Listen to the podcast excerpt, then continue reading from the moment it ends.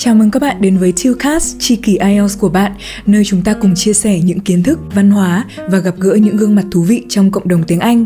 Mình là Thu Hà, đến từ The IELTS Workshop.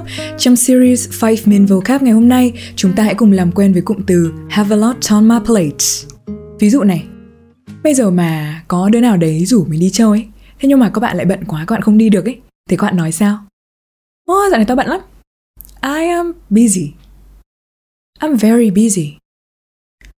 I'm so very busy. À, không phải lúc nào chúng ta cũng cứ phải kiểu busy busy busy như vậy đúng không ạ? Thế thì ngày hôm nay mình sẽ share cho các bạn xem làm thế nào các bạn có thể sử dụng được cụm từ have a lot on my plate và một vài cụm từ khác nữa nhé. Thế nên là ở đến cuối nhé. Về mặt nghĩa này thì have a lot on my plate, các bạn tưởng tượng nghĩa đen của nó sẽ giống như một cái đĩa mà các bạn kiểu nhồi đầy thức ăn lên ý, xong rồi các bạn kiểu ăn mãi cũng không hết ví dụ như trong cuộc sống, bạn có quá nhiều thứ phải làm và nhiều việc phải lo nên là lúc nào cũng có cảm giác là mình không thể cáng đáng được hết ấy.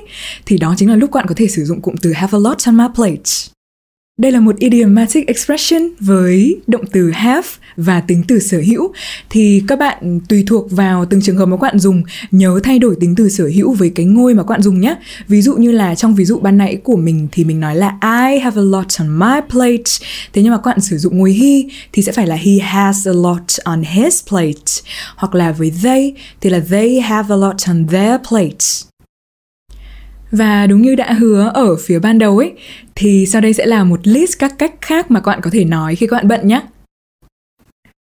Các bạn có thể nói là I'm up to my ears in something or I'm swamped with something or I'm snowed under with something or I have my hands full with something hoặc là I'm fully occupied with something cũng được luôn. Sau đây mình thử đưa cho các bạn một ví dụ và các bạn sẽ nói lại nó bằng tiếng Anh nhé. Thì chúng ta sẽ quay lại cái tình huống lúc ban đầu ấy là có đứa bạn rủ đi chơi nhưng mà xong rồi các bạn bận quá. Các bạn sẽ bảo là thôi để lần khác đi, mày tao bận lắm. Nah, I'll take a rain check on that. I've been having a lot on my plate lately. Sau đây sẽ là 30 giây để các bạn cùng suy nghĩ một tình huống các bạn có thể nói cụm từ này trong cuộc sống nhé. Các bạn đã nhận được gì trong podcast ngày hôm nay? Hãy chia sẻ nó với chi kỳ IELTS của bạn và đừng quên theo dõi cũng như ủng hộ các sản phẩm khác của Tucast trên các nền tảng Spotify, Apple Podcast và YouTube nhé. Xin chào!